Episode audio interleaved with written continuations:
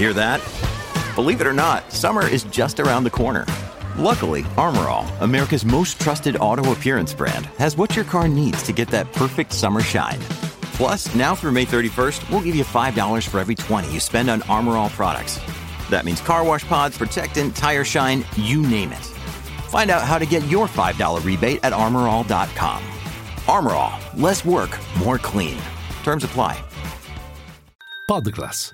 I podcast di Class Editori. Il mercato del lavoro scotta, ma Wall Street riesce ad essere protagonista comunque di un rally. In questo venerdì sei di ottobre l'esse e pi cinquecento recupera i quattromilatrecento punti, tutti i settori in positivo, fatta eccezione per quello dei beni di prima necessità, appesantito dai timori che le persone che utilizzano i nuovi farmaci per la perdita del peso stiano riducendo i consumi di snack, bibite e anche alcol. Il tutto mentre Mentre i rendimenti dei treasury restano tutto sommato stabili, con il rendimento di quello a dieci anni sotto il quattro virgola otto per cento dopo aver sfiorato nei giorni scorsi il quattro virgola nove per cento. Grazie al rally odierno termina una settimana positiva, specialmente per esse e pi cinquecento e Nasdaq.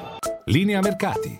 In anteprima, con la redazione di Class C N B C, le notizie che muovono le borse internazionali. Il market mover di questa giornata è stato il rapporto sull'occupazione. Negli Stati Uniti a settembre sono stati creati trecentotrentasei mila nuovi posti di lavoro, massimi di gennaio. Si tratta di praticamente il doppio delle stime degli analisti. Non solo, i dati relativi a luglio ed agosto sono stati rivisti al rialzo per un totale di centodiciannove mila posti in più. Il tasso di disoccupazione è rimasto invece invariato al tre virgola otto per cento. Inizialmente il mercato aveva reagito male a questo rapporto, perché dimostra come il mercato del lavoro sia ancora eh, particolarmente solido e che quindi questo potrebbe implicare una Fed più aggressiva. Poi però gli investitori hanno deciso di concentrarsi su un aspetto positivo del dato odierno, ossia quello delle pressioni inflazionistiche sui salari. Quelli orari sono cresciuti su base mensile dello zero virgola due per cento, minimi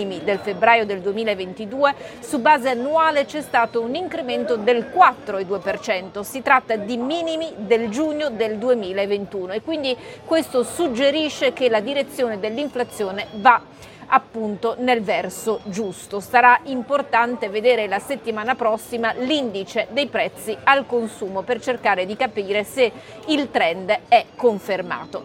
Nel frattempo l'accelerazione degli indici è stata poi alimentata anche dal fatto che il sindacato americano dell'auto, lo United Auto Workers, abbia deciso di non allargare lo sciopero iniziato il quindici settembre scorso e appunto allargato nei due ultimi venerdì, e questo grazie a un accordo dell'ultimo minuto con General Motors. Eh, sostanzialmente ci sono progressi, ma serve ancora fare di più, con lo U A V che dice sostanzialmente che dal loro punto di vista lo sciopero sta funzionando. Intanto Tesla è tornata a tagliare i prezzi negli Stati Uniti di alcune vetture, e questo nell'ottica di cercare di registrare consegne record negli ultimi tre mesi dell'anno dopo quelle deludenti del terzo trimestre, per centrare il target annuale di uno virgola otto milioni di vetture. Nel comparto petrolifero invece Exxon potrebbe tornare ad essere protagonista dell'emme and A, con cui punta a diventare il protagonista statunitense dello shale oil. Varie indiscrezioni di stampa parlano di una trattativa in corso con Pioneer Natural Resources, che ha guadagnato circa il dieci per cento in borsa, eh, in un'operazione che potrebbe valere sessanta miliardi di dollari. Sarebbe non solo il takeover più grande dell'anno al mondo, ma il più grande da parte di Exxon da quando si fuse con Mobile nel millenovecentonovantanove. Scusate, Mobile.